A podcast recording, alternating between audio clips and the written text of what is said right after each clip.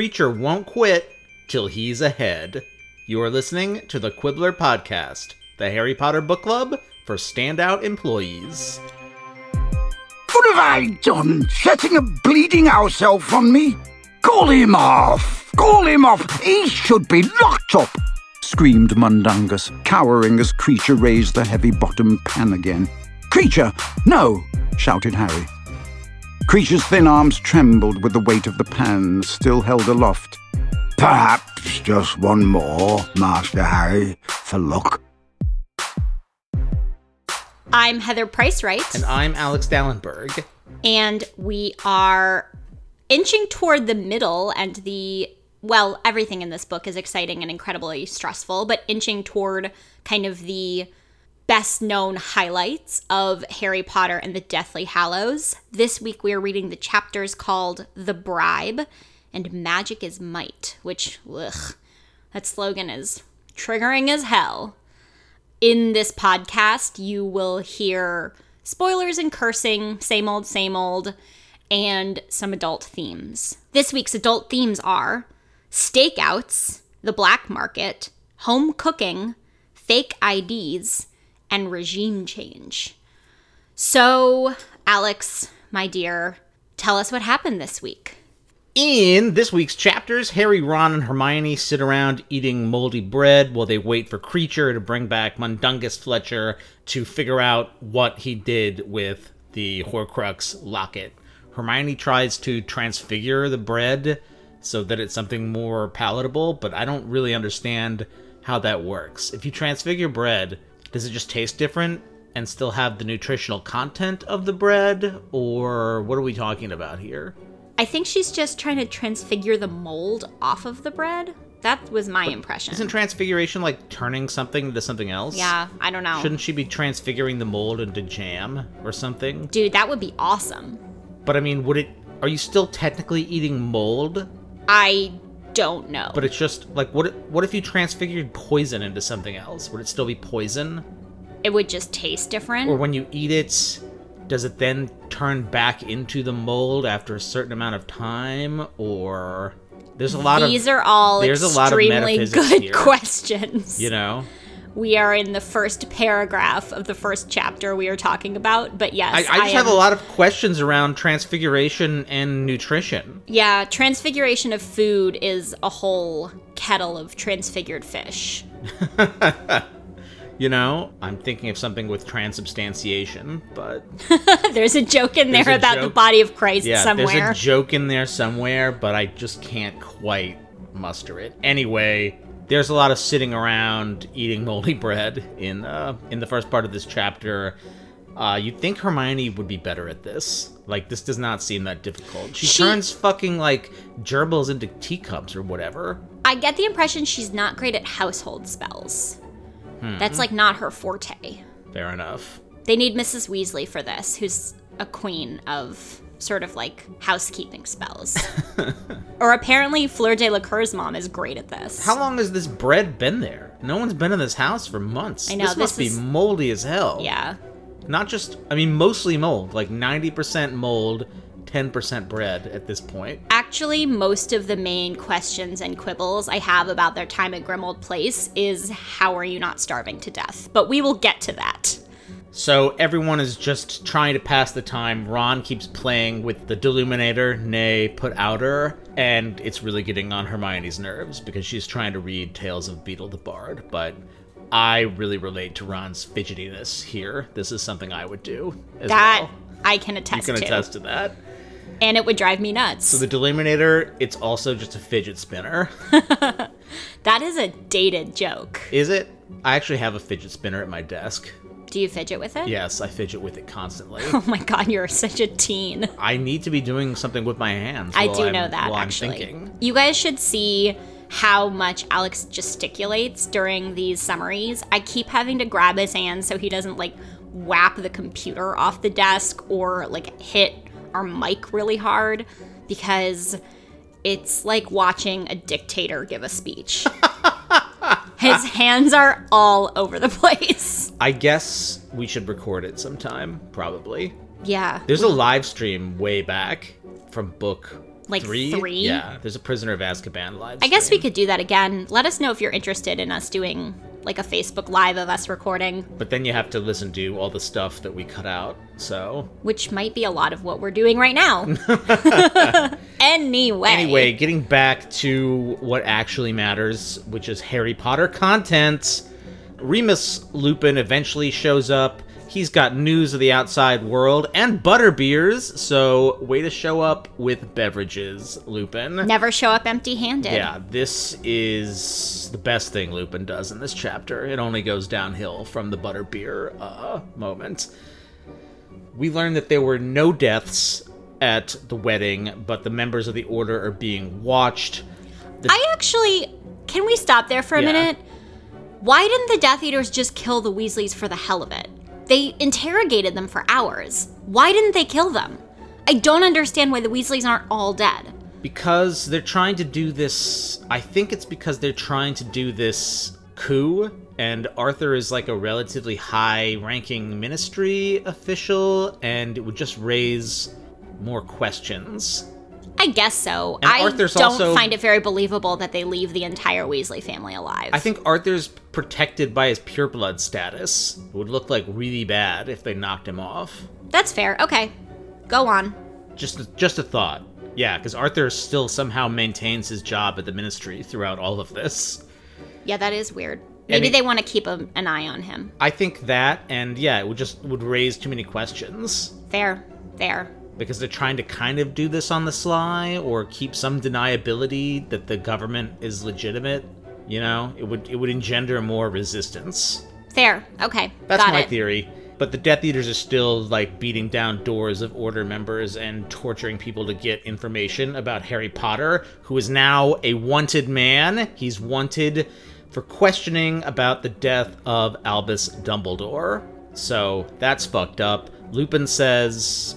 We've kind of touched on this, but Lupin explains that the Death Eaters and the Ministry of Magic are basically one and the same now. Did I do that right? Voldemort's puppet, Pius Thickness, is now the Minister. This is also given the Death Eaters access to all kinds of badass ministry magic, which is how they were able to penetrate all the defenses of Order of the Phoenix of the Order members' houses. The Ministry of Magic has done like a one eighty on most of its policies, and people suspect that Voldemort probably has something to do with it, but everybody is freaked out and suspicious of each other, so that's preventing a major resistance movement from taking hold in the Ministry. We also learn that Muggleborns are being forced to register themselves. The Department of Mysteries allegedly has produced research that magic can only be passed between wizards, so they are bringing in Muggleborns for questioning about how they obtained their magic, whether they did it by theft or force. Also, attendance is now compulsory at Hogwarts, because Voldemort wants to keep an eye on the young wizarding community. Lupin asks Harry if Dumbledore has given him a mission and if he can know about it. Harry says, nah, I probably can't tell you because Dumbledore didn't tell me I could. Lupin then asks if he can go with Harry, Ron, and Hermione anyway, and I guess sort of like be kept in the dark about it, but also go along to like be their werewolf bodyguard. Hermione asks, what about Tonks? Lupin says, what about her? In sort of a cold voice.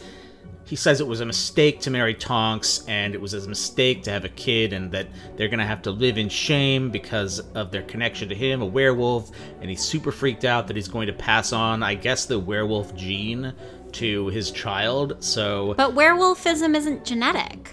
Well, we don't really know.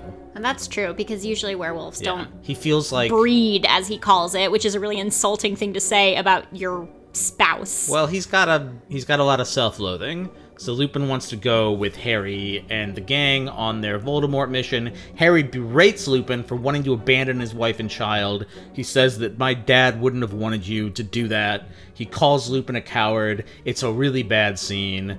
Lupin eventually storms out after, like, slamming Harry into a cupboard via magic. He, like, strikes Harry. Yeah, it's not great. It's it's a bad scene. So, anyway, that fucking happens. To distract himself, Harry reads the Daily Prophet. Always a bad idea if you want to feel better. There's an excerpt from Rita Skeeter's new biography of Albus Dumbledore. The passage describes the Dumbledore's family's move to Godric's Hollow. Kendra Dumbledore moved the family there after her husband was arrested for attacking Muggles. In Godric's Hollow, the family really kept to themselves, and it seems pretty clear that Dumbledore's younger sister, Ariana, was a squib, and she moved to Godric's Hollow because it was a better place to keep her out of sight. And the boys would just tell everyone that she was too frail to attend school, and this deepens Harry's desire to go to Godric's Hollow. Creature eventually returns with Mundungus. They interrogate him. Creature beats him with a copper pot. Boy, these chapters aren't that funny. There's the moldy bread, and then everything is gloomy as hell. And Creature... mold, eating moldy bread is eating moldy bread is not that funny. Creature beating Mundungus over the head with a copper pot actually is pretty funny. That is a hilarious uh, bit. Mundungus reveals that he gave the locket away while he was selling the stolen goods from Sirius's house on Diagon Alley because he got because he was questioned by a witch from the ministry about selling magical artifacts without a license. So he bribed her with the locket, which she took a shine to, to get out of a fine. Mundungus tells Harry that she was wearing a bow on her head and looked like a toad. Harry then realizes that the woman with the locket, the Horcrux locket, was none other than ba-ba-ba, motherfucking Dolores Umbridge! Oh no! Has returned! What? So, they've got a fucking mission.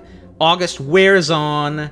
The trio start casing out the Ministry of Magic, trying to form a plan to infiltrate the Ministry and get to Umbridge and the locket. Meanwhile, the Death Eaters have staked out Grimmauld Place, although they can't get in. It turns out that Harry doesn't have the trace on him. The Death Eaters have just been staking out places with any connection to Harry Potter, although we still don't know how they found them on Tottenham Court Road, which I don't remember. But we'll learn eventually! I guarantee it. I think it's if you say Voldemort's name out loud. Yeah, something like it's, that. It's, it's connected to saying Voldemort. But we don't remember.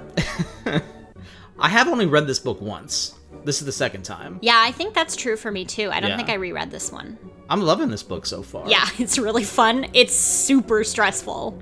It's fucking action-packed. Totally. They're all action-packed. This one is more This is particularly action-packed. action-packed. We also learn from the Daily Prophet that Snape has been appointed headmaster of Hogwarts. Whoa. Once Hermione finds this out, she grabs the portrait of Phineas Nigellus off the wall and shoves it in into her magic bottomless handbag so that he can't spy on them for Snape. Because remember, the portrait of Phineas connects to his portrait in Dumbledore, well now Snape's office, in the headmaster's office at Hogwarts. Also, the Carrow brother and sister. Are they twins? The Carrow twins? I don't know. The Carrow siblings. They've taken over the Muggle Studies and Defense Against the Dark Arts teacher positions. I don't understand why they even still have Muggle Studies. It's because they're now teaching that Muggles are, like, disgusting and awful. Okay. So, yeah. Cool. Yeah, that's great. Creature's affect has totally changed. He's now, he's wearing tidy white tea towels. He's like cleaned his ear hair. It's looking very, it's looking very cottony, you know. I, does he do that himself or does he go to like the house elf ear barber? Who knows? I, I think I, he probably does it himself. I think so too. Yeah. So he's got, Creature's fucking shampooed his ears. Um, he's got Grimmauld Place looking spick and span. He makes the trio but-but-but motherfucking French onion soup! Our favorite. It's like the best French onion soup Harry's ever had, and frankly, it made me hungry for French onion soup. This is the second appearance of French onion soup in these books. The last time it appeared, we made it, so we maybe did. we, I have, think to we have to make, make some it again. again. Yeah. Well, it wasn't. It was called just onion soup before, but I think it was probably French onion soup. What other kind of onion soup are you gonna make? I don't have an answer to that question. So, I don't know. Creatures out here fucking doing better homes and gardens, and he's made Grimmauld Place downright homey. At some point, the trio realize it's September first, and they won't be on the train back to Hogwarts. That's fucking sad. At dinner, Harry gets a vision from Voldemort. Voldemort is... He's going to this fucking house somewhere in, I think, Germany. He's looking for the wand maker Grigorovich. Voldemort, it seems like, just walks up to this person's house, this family's house, and, like, knocks on the door. Seems very... I don't know. It's like dramatic and not that dramatic. It's just, it's hilarious to imagine Voldemort doing something so mundane as like ringing the fucking doorbell and then waiting for someone to answer. Anyway, he murders this whole fucking family because they don't won't tell him where Grigorovich is. Harry wonders why Voldemort is looking for a wand maker. Hermione implores him to close his mind to Voldemort because it's what Dumbledore would have wanted. Harry says, I'm not going to do it. This is my decision. Harry sees an advantage in knowing Voldemort's plans.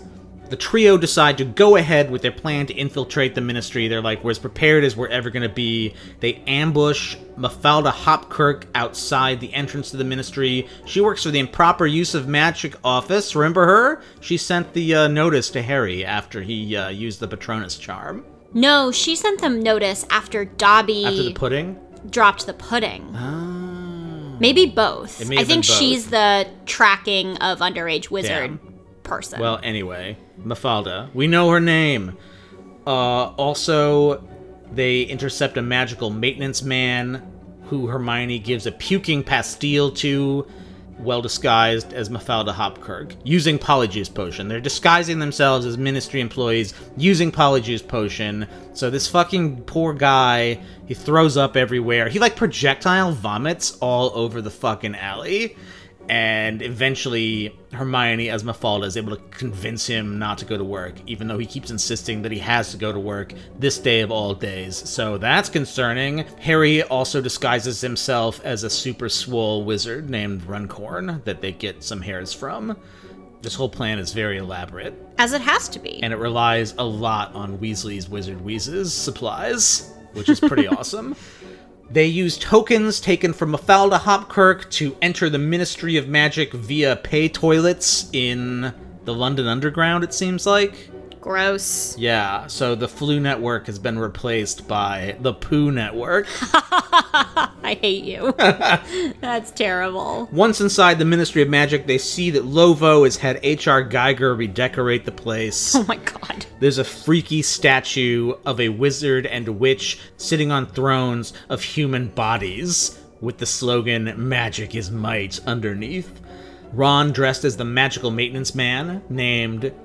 That's what he is, right? It's a magical maintenance man. He's from, from the Department of Magical Maintenance. He's a fucking magic janitor. He's confronted by the Death Eater Yaxley, who is now the head of magical law enforcement. Ron is disguised as this guy named Cattermole. Anyway, Yaxley says he needs his office fixed now. It's raining in there. He threatens Cattermole because he's about to go and interrogate his wife, who is suspected of being Muggle-born. So that's fucking dark. Also in the Ministry elevators, uh, Harry, it seems, is disguised as either a Death Eater or someone Death Eater sympathetic. Somebody whispers to Harry about outing an employee at the Goblin li- Liaison Office as a Muggle-born in order to get their job. So there's a, there's a lot of uh, there's been a lot of changes at the Ministry of Magic, so to speak. Ron, wanting to protect this innocent woman from Yaxley's rage, goes off to try to fix this rain situation, even though he really has no idea how to do it. And uh, Harry and Hermione proceed off to the level for the Minister for Magic, and there they see her, Dolores Umbridge, as they're getting off the elevator. And that's what happens in this week's chapters. A thing I want to start with is this creature transformation. First of all, seriously, where is all this food coming from?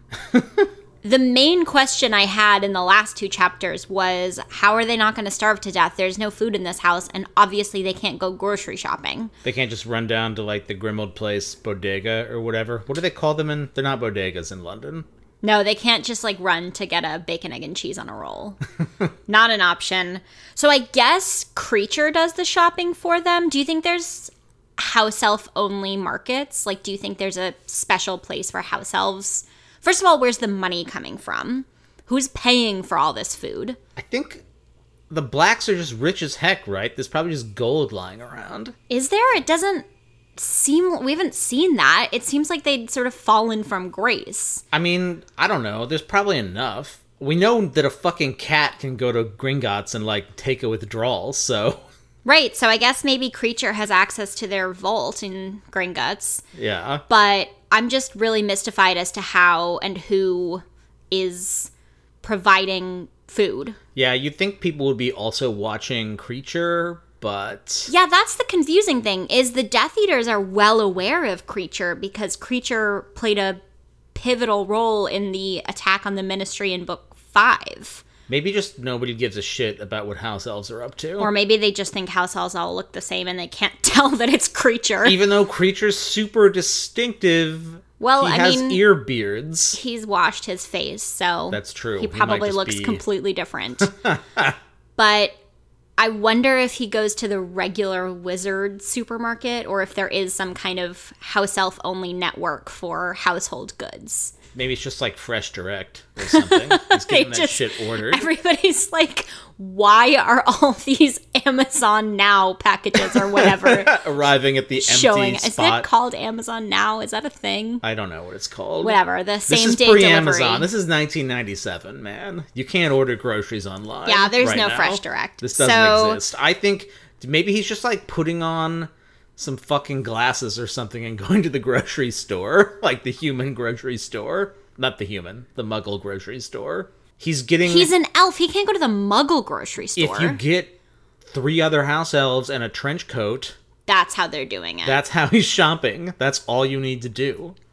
There is some really fucked up wish fulfillment in Creature's about face here, because...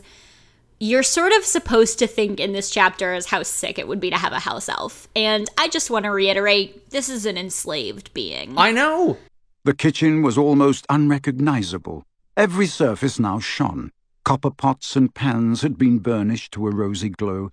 The wooden tabletop gleamed. The goblets and plates already laid for dinner glinted in the light from a merrily blazing fire on which a cauldron was simmering. Nothing in the room, however, was more dramatically different than the house elf, who now came hurrying toward Harry, dressed in a snowy white towel, his ear hair as clean and fluffy as cotton wool, Regulus's locket bouncing on his thin chest. "Shoes off, if you please, Master Harry, and hands washed before dinner," croaked Creature, seizing the invisibility cloak and slouching off to hang it on a hook on the wall, beside a number of old-fashioned robes that had been freshly laundered. Hermione, super against house elf enslavement, but that French onion soup, on the other hand, pretty fucking tasty. Yes, they have all become incredibly chill with Creature waiting on them hand and foot. Ron fucking loves it. He says, ah, bless him. So the lesson here is clearly just be nice to your slaves. And they'll... like step it up, I guess. I I don't know. I mean, yeah, the what Rowling is going for is that being nice to Creature has like unlocked this sympathetic, cuddly, awesome side. But if you go beneath the surface of that even a little bit, uh, it gets pretty dark. It is not the best, but again, the existence of house elves basically breaks the moral universe of Harry Potter, so it's just hard to dwell there and still read these books. And I can't, you know, I'm having, like, complicated reactions because I'm thinking, oh, what the fuck, I love Creature now, but it's kind of messed up the reasons why. Also, very easily forgiven for super-duper killing Sirius. Yeah, but that soup, man. Yeah, I mean, God, who can soup. who can fault them? It's to fucking die for. Creature is the reason they are staying alive. Like, Creature is not getting enough credit for being basically the sole reason Harry Potter survives this book. Harry survives because Creature knows where to get fucking food. There is no food in this house. I just want to reiterate. And Hermione is doing her best to transfigure the mold on bread, but that is only taking them so far. He even makes them treacle tart. The reason Harry ever makes it to the Ministry to even get the locket to start his quest is because fucking Creature is feeding him. Yeah. So we end up owing a lot to this house elf, and ugh. I do love when he goes bad cop on Mundungus. And so funny. Fucking kicking the shit out of him with a copper pot. Mundungus is, I would say, the unsung villain of the Harry Potter series. Dude, Mun fuckface Fletcher. He has screwed them over in so many different ways. It's just like hard to fathom that this person is seen as even a sort of neutral, like a chaotic neutral character. He's a bad guy. Yeah, I'm having a hard time getting at Mundungus's motivations because he's a member of the Order of the Phoenix. Is he really, or is he just somebody that they sort of keep as a connection? I mean, I think it was sort of his best career prospect, right? But the idea that they need someone on the underground because he, like, hears things, like, has never panned out. It's only ever fucked them over. Like, their whole excuse for Mundungus being useful is the reason Mundungus is such a fucking liability, is right. because he's so amoral. Yeah, so he leaves Harry to get attacked by the Dementors in Order of the Phoenix. He ransacks Sirius's house and takes the Horcrux, which he then gives to Dolores Umbridge. I guess he didn't know it was the fucking Horcrux, but, but still, whatever. He bails on Moody at the moment of like most dire peril, and not that he would have stood a chance against. We're pretty sure Voldemort. He's the reason the Death Eaters knew about the plan in the first place. Oh, yeah. He's the source. Oh, God. Dude, Mundungus Fletcher should definitely not survive this story. I don't know if he does. I don't remember. Well, I feel isn't bad that, that I have to keep saying I don't remember. Isn't that just the the chorus of this? We're on a journey season of hair of of this season of the Quibbler. We're on a journey of discovery, of rediscovery. It's actually pretty fun to me, but I'm sure you all are screaming at us through your headphones. It so, happens. Sorry about that. At least we're admitting we don't remember and not. I mean, we are also just making shit up.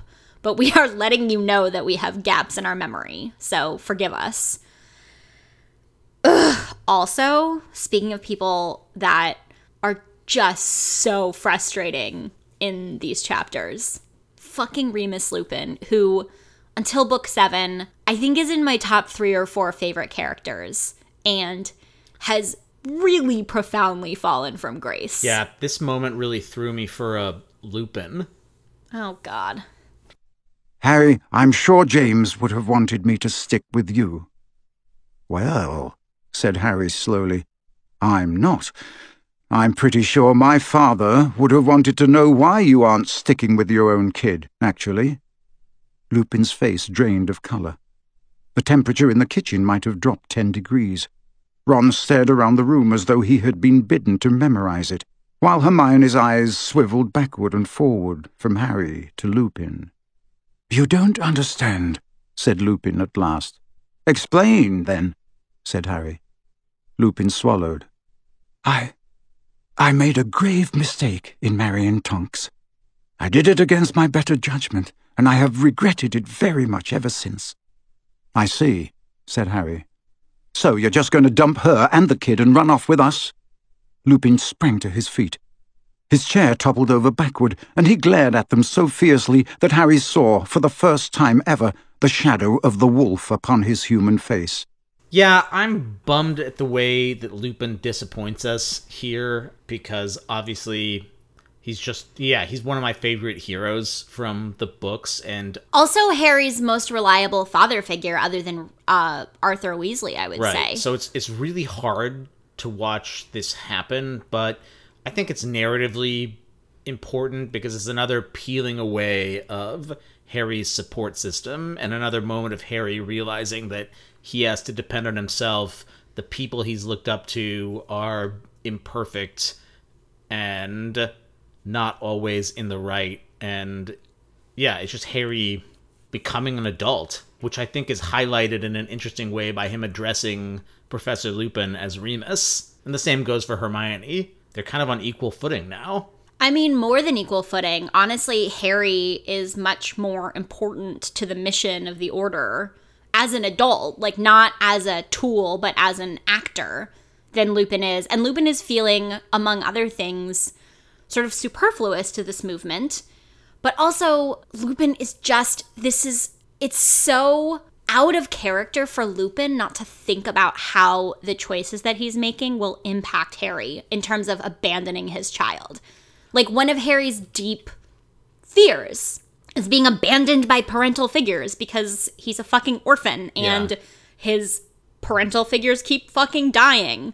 So watching Lupin abandon his child is obviously fundamentally sort of breaks Harry's trust in him, and Lupin's really perceptive, and I don't understand how Lupin doesn't see how this affects Harry. So do you think this choice is not well motivated by Rowling? Like, is it actually out of character, or no? Have we seen, because in my mind, I think we've seen him kind of unraveling over the last couple books. Maybe not, maybe unraveling is not the right word, but we've seen this strain of his identity and all the terrible things happening in the world and, like, the stress of being in this movement. And we, we, we're kind of seeing the toll that's taking on him. And I think I think this is a natural breaking point. Yeah, I don't think it's that it's not well motivated. I just think that it's very tragic. And you're right that one of the main themes here is Harry losing even the strongest connections he has in the world and becoming more and more alone, and Lupin is a big loss. But Lupin's reaction here is shocking. When Lupin physically harms Harry. Yeah, that's fucking wild. It's very, very startling and upsetting. That's a really, really, really bad, bad is such a sort of useless word, but it's a really hard moment. But there's that really great line where Harry sees the shadow of the wolf for the first time. Yeah, that is. That's a really nice description. And also, I mean, okay, even if Harry wasn't reacting to Lupin's really immoral decision to abandon his wife and child, do you really want to bring a guy with a death wish along on such a critical and delicate mission as this? No, Lupin's Lupin is being, not going to be useful. Yeah, he's being very erratic here, and Harry perceptively accuses him of acting like Sirius, which is another sign of growth for Harry's character, because before Sirius could do no wrong in Harry's eyes. Right. Harry is developing a deep understanding of the fallibility of everyone around him, and Harry also has this really interesting internal battle around how his dad would react. I think this is sad for another reason, and that's because it's another moment of the grown marauders projecting their feelings for James onto Harry and not treating Harry as his own person, because I think Lupin is expecting, like, the Harry to act like the teenage James and be like, yeah, it'll be a great romp, you know? Well, and Lupin is sort of... and. And I think Harry has an appropriately angry reaction to the idea that this is a romp, that he's going on an adventure. He's right. Like, this is fucking life and death. Like, this isn't a cool adventure that you would get to go on as it... First of all, we're teenagers and you're a grown-up. This is pathetic. Yeah. Like, this is truly a low. But also, what I'm doing, what Harry's doing is not fun. And Lupin is kind of like, oh, I, like, want to get back out there and have a little fun and mix it up. And Harry's like, what do you think is happening right now? Go be a fucking dad and a grown-up. Yeah. And Lupin's immaturity is really frustrating to Harry, who really trusted him as a stable adult. There's no stable adults in this book anymore. I mean, which is a great lesson, because there's no stable adults, period. And that's a thing you start to figure out when you're seventeen. You're like, wow, all the grown-ups are just as fucked up as I am. Yeah, and I think that that makes this a really satisfying theme to end this book series on, this coming-of-age tale. Well, and it's interesting because she does a really nice job of teasing that out. I have a lot of problems with Cursed Child's plot, but the profound fallibility of the adult hero, the adult versions of the heroes of the seven books, is really nicely rendered. Mm-hmm. So we get a full circle of Harry being a fucked up grown up after after having to deal with all the fucked up grown ups in his youth. Hey, see, these books are pretty good sometimes. Yeah, we don't hate them. I far from hate them. I just wish there weren't enslaved creatures. Oh, it's interesting. I know. It's fodder for conversation. Fair. This is a return to an eternal complaint of mine, and we don't have to spend very much time on it. But Ron and Hermione are so goddamn annoying together. They are just the worst. They just can't stop fighting. But at the same time, when Harry even lightly criticizes Hermione, which sometimes Hermione deserves, she's a little bit frantic, Ron is like, don't you dare talk to her that way. And it's like, shut up. You talk to her that way constantly. Oh, they drive me crazy. They're know. so irritating. I don't know if I have much to add to this. Other than it just sort of, both of their characters individually are pretty fun. I know we dunk on Ron a lot, but Ron's fun and a good friend. But the combination is just so unfortunate. I can't stand them together. It drives me, I mean, it will eternally drive me bananas. I do think it's hilarious when he's clicking the Deluminator on and off, and she's like, why are you doing that? And he's like, Dumbledore gave this to me. He wanted me to use it. What? This is from Dumbledore? Maybe he wanted me to turn the lights on and off constantly. We don't know. We're testing shit out, man. Harry kissed that fucking snitch. Like, just in case. We gotta try everything, you know? It's like the Legend of Zelda puzzles where you're just fucking touching every stone for like hours because we have no idea what's next. Apparently, reading this book is a lot like playing Legend of Zelda for you. Uh, it is, frankly. I've never played Legend of Zelda. It's like, how does this Deluminator fit into the puzzle? We don't know. We genuinely don't know. We'll see, I guess. Yeah, I. You can tell I'm an old millennial from all my references. I mean, that's fine. Yeah. So let's get political. Let's get political. Political. Yeah, I mean, ugh, fuck it. Let's do this. Because there's a lot here. Muggle-born register, she read aloud.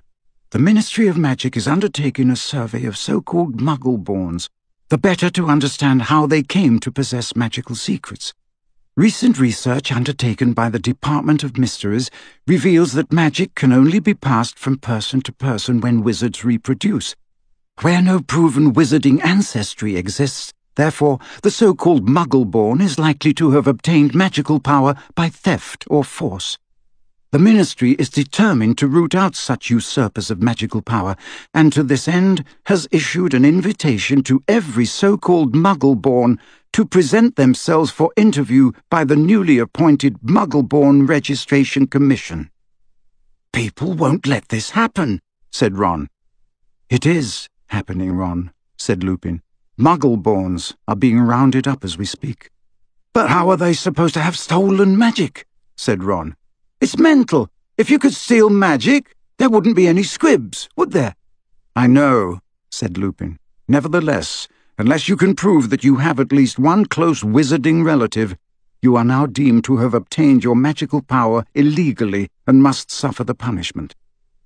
This set of chapters and the policies that the Ministry of Magic is releasing under the thickness regime are overly familiar if you're American or maybe from a lot of other places in twenty nineteen. So I don't want to, you know what, fuck it. Let's just go completely read another book. Yeah. Not read another book. I guess it's the opposite of read another book. Um, it's let's... not one-to-one, but. So I don't think, so people dunk on Harry Potter political analogies on Twitter, and like rightfully so sometimes. Because, they can be pretty facile. Yeah. Uh, and Voldemort is Trump is a facile take. And I don't think that the I don't think Harry Potter is the Rosetta Stone for understanding politics or the news at any time in history. But let's give credit where credit is due. These books far predated this current global populist slash authoritarian moment. And I'm not going to say Rowling predicted it. I do think that in her plotting, she understands a lot about how these populist slash authoritarian regimes legitimize themselves and how quickly, just how quickly politics can turn on its heel. And when I first read these books, when did I read them? I think I read them during like the first Obama administration. It's been a while. When I first read these books, I found this dramatic transition in the ministry to be really unrealistic. I thought, well, like, how could you just change the fucking minister overnight and they're putting Death Eaters into jobs to do the opposite of their department. Like, you've got a Death Eater running the Department of Magical Law Enforcement. I thought that's that's ridiculous. I had the same reaction as Ron. I thought, oh, people would do something.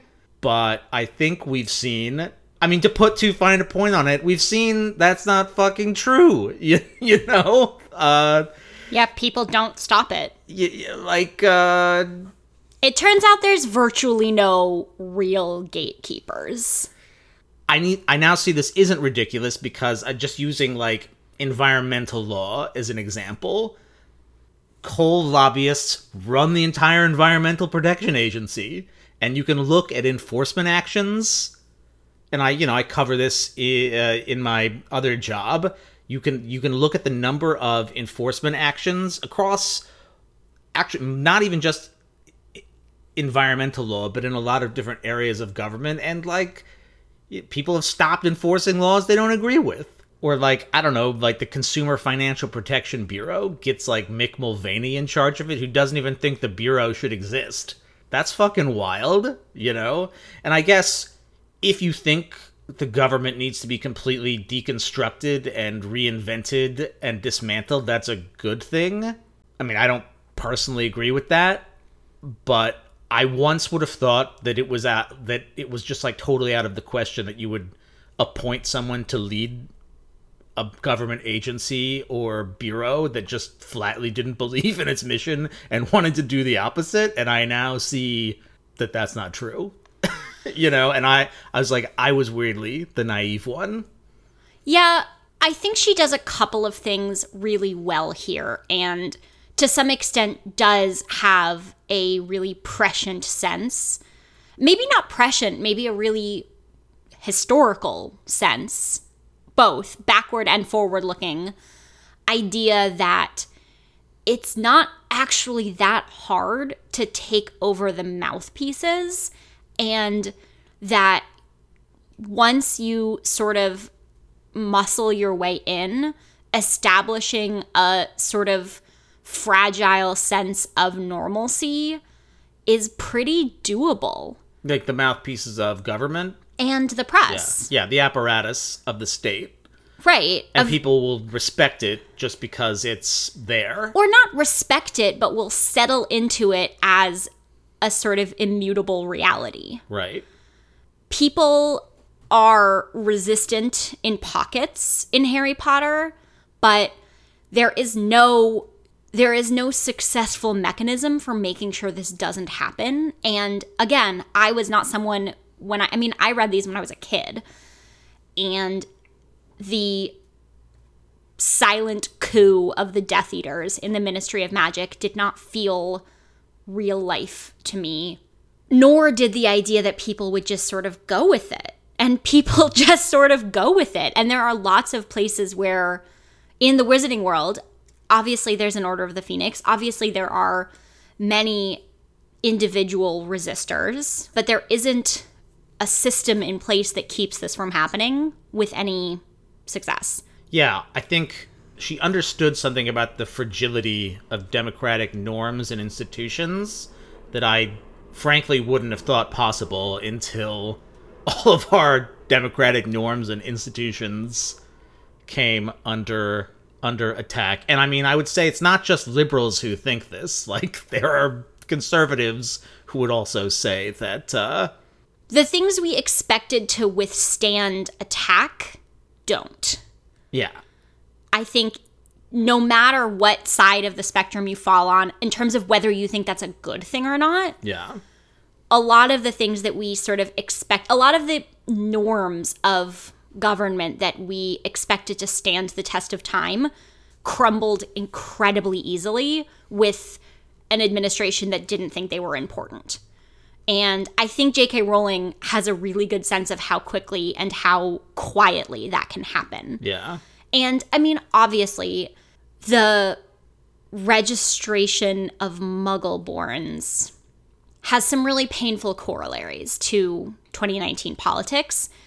And I think the thing that she gets at really nicely is the way that you can legitimize those policies, not by convincing people that they're right, but by just completely derailing the conversation around them entirely. You're not – They're not interested. The Death Eaters aren't interested in convincing anyone. They are strong-arming these policies into effect by blowing up the discourse, which I actually really think is what's happening with immigration, for example. It's not, nobody's trying to tell us that they're right about immigration. They're just trying to blow up the conversation entirely. And we don't have to go into the whole yeah. politics of immigration policy. Right, right.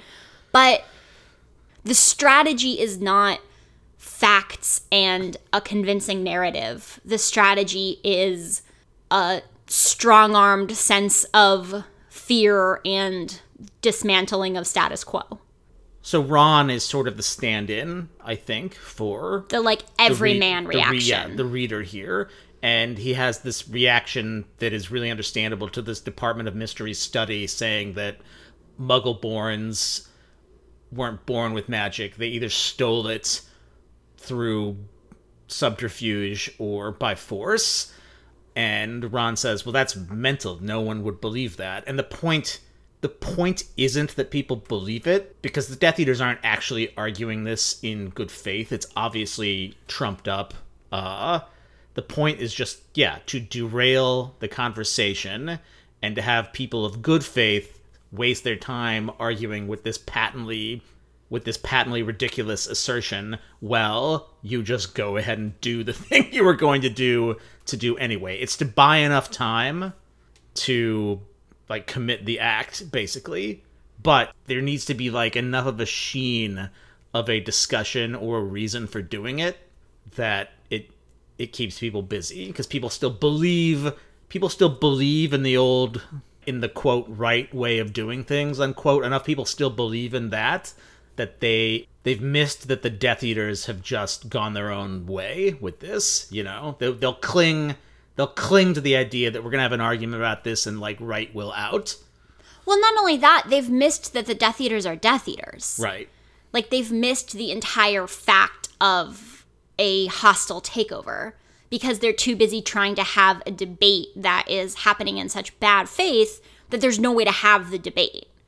And I mean, people's denial makes a lot of sense, because it's horrifying to recognize that like the Death Eaters are running the shop here, you know? So people will cling to that nor that shred of normality, even if it means trying to have debates about things that are like frankly undebatable. Like it's ridiculous. This idea of Muggles stealing of Muggle-borns like stealing magic is like outlandish, but people will still engage because they want to live in a society where engaging makes a difference, even though we have passed that marker. Like it's like climate change or something, you know? The point isn't the point's to forestall action through denial, or right, not to actually convince people that it's not happening. Yeah. Maybe it's to convince some people that it's not happening, but the larger point is just to keep action from taking place yeah. against climate change. You know, and I I think in an earlier era, it always sort of blew my mind that autocrats felt the need to legitimize their actions through elections or through, like, show trials or whatever. I always thought, like, why not just Do, do the, the thing. Do the thing you wanted to do. But now, now I understand like a lot better. I, another thing, I mean, it's a way to gaslight the populace, right? Just enough so that you don't come up against mass resistance, right? Yeah, it it it prevents people from organizing collectively because it sows enough confusion and denial and anger, and anger that it prevents it prevents a cohesive opposition from forming. You know, another example of this in these chapters is Harry being wanted for questioning in the death of Albus Dumbledore. On the face of it, is it's ridiculous, and I'm gonna go, I'm gonna go full on read another book here again. But like, this reminds me of sacking James Comey for like fucking over Hillary Clinton when we know that's not why they fired him. Well, not only like- do we know that's not why they fired, not only do we know that's not why they fired him, we also know that like on balance, the Death Eaters want Dumbledore dead, and the Republicans wanted Hillary Clinton fucked over. It's like you're punishing him for something that was like in your best interest, but now you get to twist into a reason for persecuted. I mean, yeah. whatever. James Comey wasn't persecuted. He was fucking fired. Yeah. Harry's obviously being persecuted. And I mean, you know, there's a lot of reasons to fucking dislike James Comey or from the right and the left, you know, but I think we can all agree that he wasn't fucking fired for, like, screwing over Hillary Clinton. We know this because the president of the United States went on television the same week and said, I fired him because of the Russia investigation. Like, that's that's just what happened, even if you think the Russia investigation is, like, ridiculous.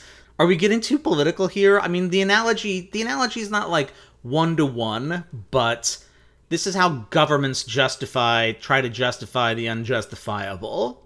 And J K Rowling their motivations. really, really, really has a finger on the pulse of how this happens in a way that I think is only really coming into full sight lately. Right, yeah. I mean, she's not, like, the great political philosopher of our age, but I think she tends to get a bad rap.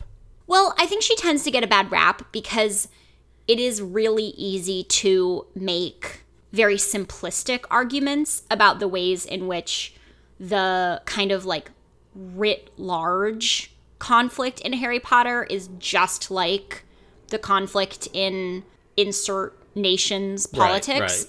which I don't, I don't think that is super useful because I don't think the good and evil framing is useful outside of writing for children. But she depicts government in a pretty nuanced way. Yeah, and its uses of disinformation and gaslighting, both from the good ministry before, the quote-unquote good ministry, which was actually bad, and this Death Eater installed ministry. Right, and she's also pretty good at depicting how fine the line is. Yeah. Between a government acting in mostly good faith and being pretty ineffective, and a government acting in pretty bad faith and being really effective.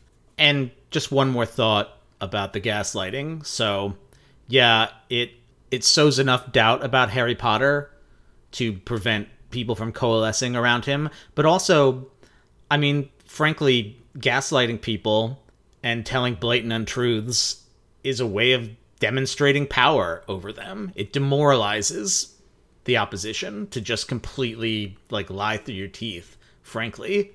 Because then the opposition has to spend a lot of time and energy disputing lies rather than doing what it really needs to do, which is fight the actual systems in power. And it binds your followers closer to you as the strongman by forcing them to stake their credibility defending blatant lies.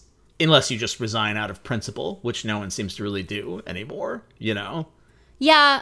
There might be some arguments here that are pretty weak. I don't know, but the the emotions I felt reading this chapter were really fresh and really familiar. And I, I think it's hard to argue that there aren't some parallels here. Yeah. And they're kind of painful parallels. And it was, I found it really deeply uncomfortable to read these chapters because of a sort of sinking sense of familiarity that I felt. And maybe that's just feeling. Maybe that's just my, like, emotional experience and the corollaries are weaker than we think. But reading about the Muggle registry, I was like, there is something emotionally resonant about the moment that I live in that is making reading these chapters really unpleasant and hard. So I think that's, like, where I would end it. Just yeah. like, it sucks to feel such a sickening familiarity reading about the Death Eater administration. It's really uncomfortable and it made me feel really scared and sad. I mean, so I'm just, maybe I'll just express that as an emotion rather than a hot take. Obviously we talk about political topics on this podcast because books are political. These are political books. These are incredibly political books. Rowling this is a book a, yeah. about a political movement specifically. Rowling as a political... I try not to indulge in polemics too much or to make this like an anti-Trump podcast or a pro-Democrats podcast because uh, I don't think that's what the purpose of this podcast is necessarily. And I think I have more complicated feelings about the like us versus them in the real world than I do in Harry Potter. Like I, I don't have a perfect I don't have a perfect sort of, like, connection between, like, who the Order of the Phoenix is and who I might align myself with contemporarily. Yeah. In my work as a journalist, I try to be as fair as possible and engage with all the arguments, but I think it's very hard to avoid the conclusion that we're in an era globally of rising authoritarianism and disregard for democratic norms, and I think... I think it's interesting to be reading this book in that time is the only thing. This is really hard.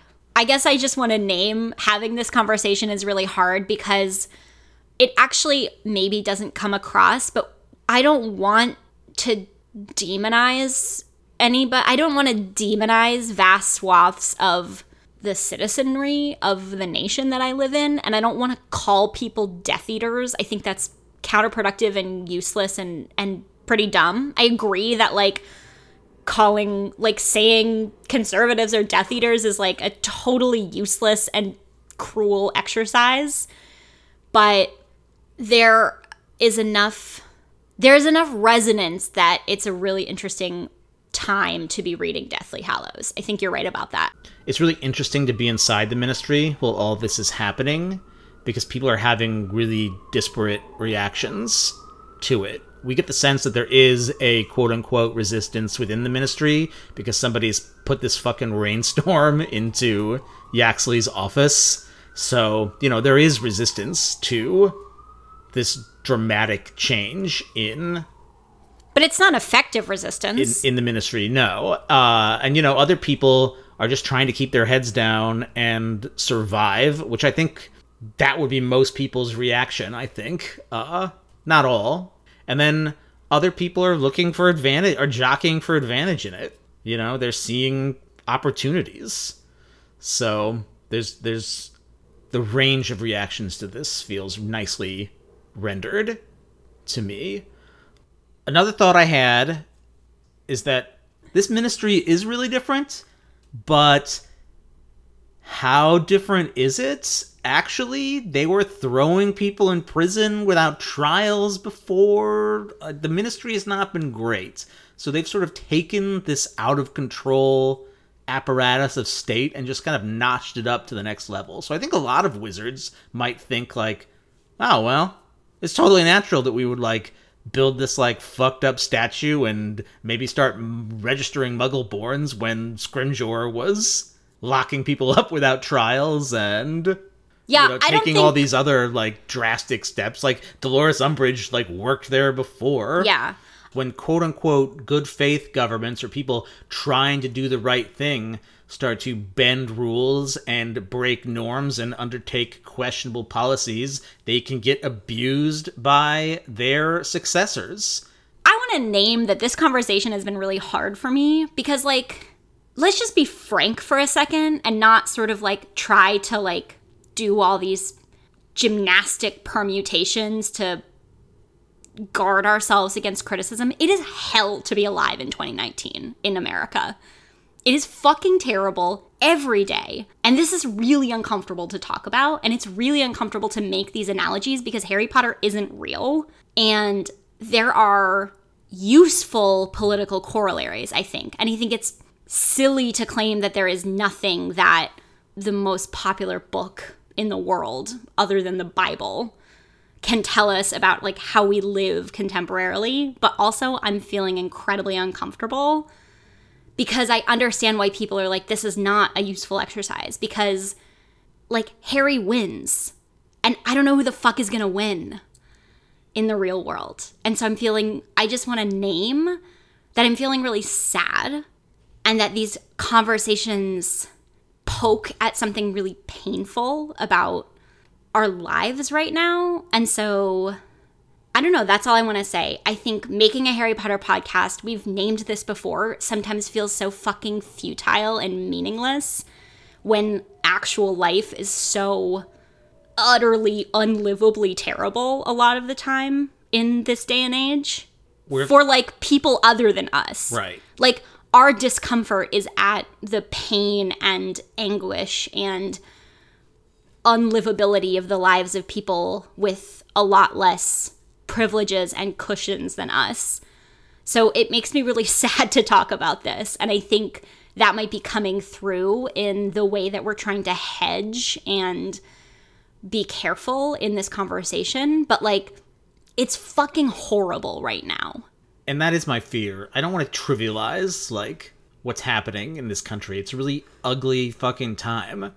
And there's a lot of justified fear about what's happening and where we're going. And there's a lot of true anguish in the lives of people who are just way less safe than we are in a million different ways. So you're not, your life is not like a storybook. And I just want to name that.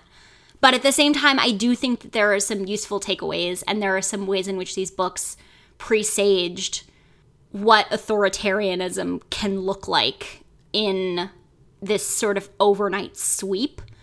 But I think I, I, I think I, I'm curious about feedback. I'm curious about people's feelings and reactions and thoughts here, because I'm feeling really uncomfortable and really uh, sad. This is making me really sad. And this chapter made me really sad.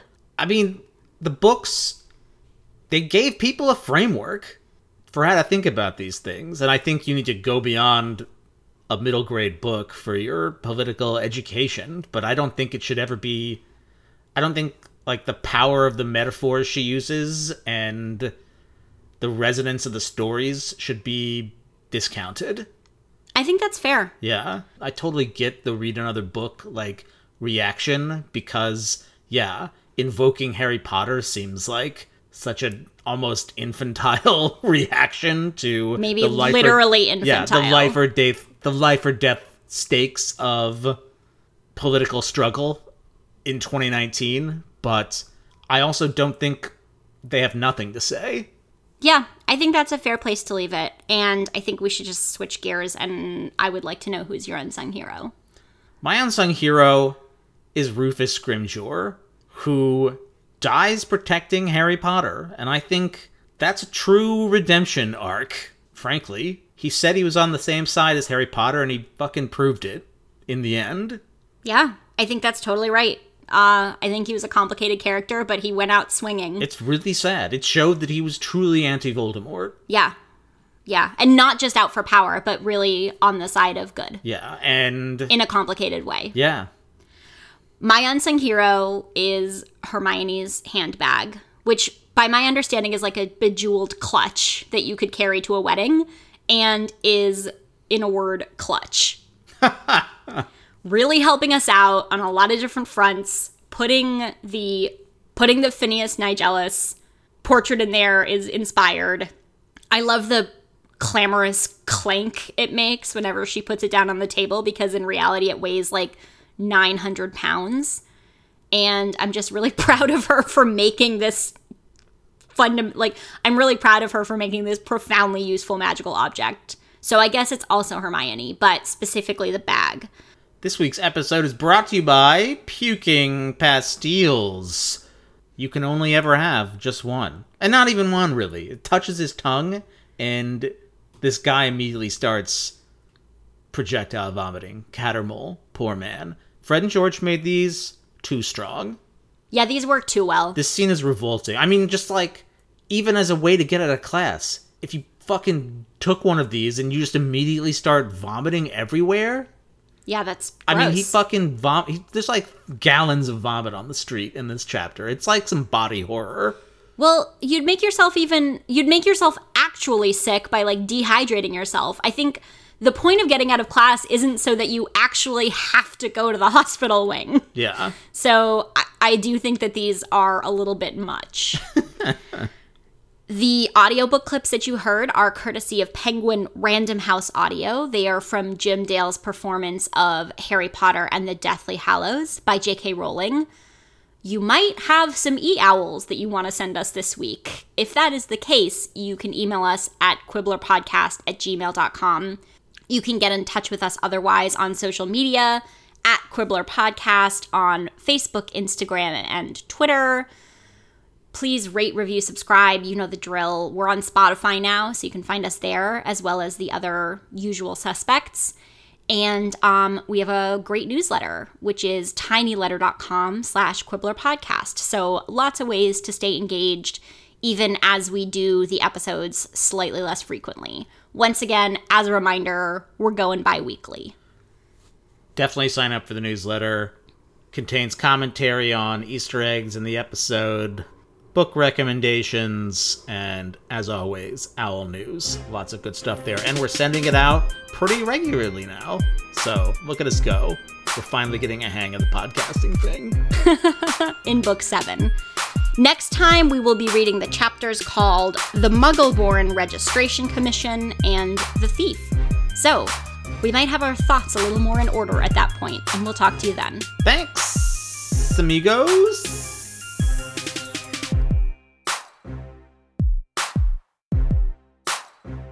Will you stop it? Sorry, sorry. I don't know I'm doing it.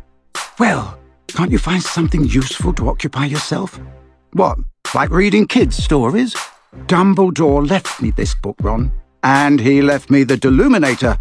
Maybe I'm supposed to use it. Oh, hello, Mafalda. Hello, said Hermione in a quavery voice. How are you today? Better.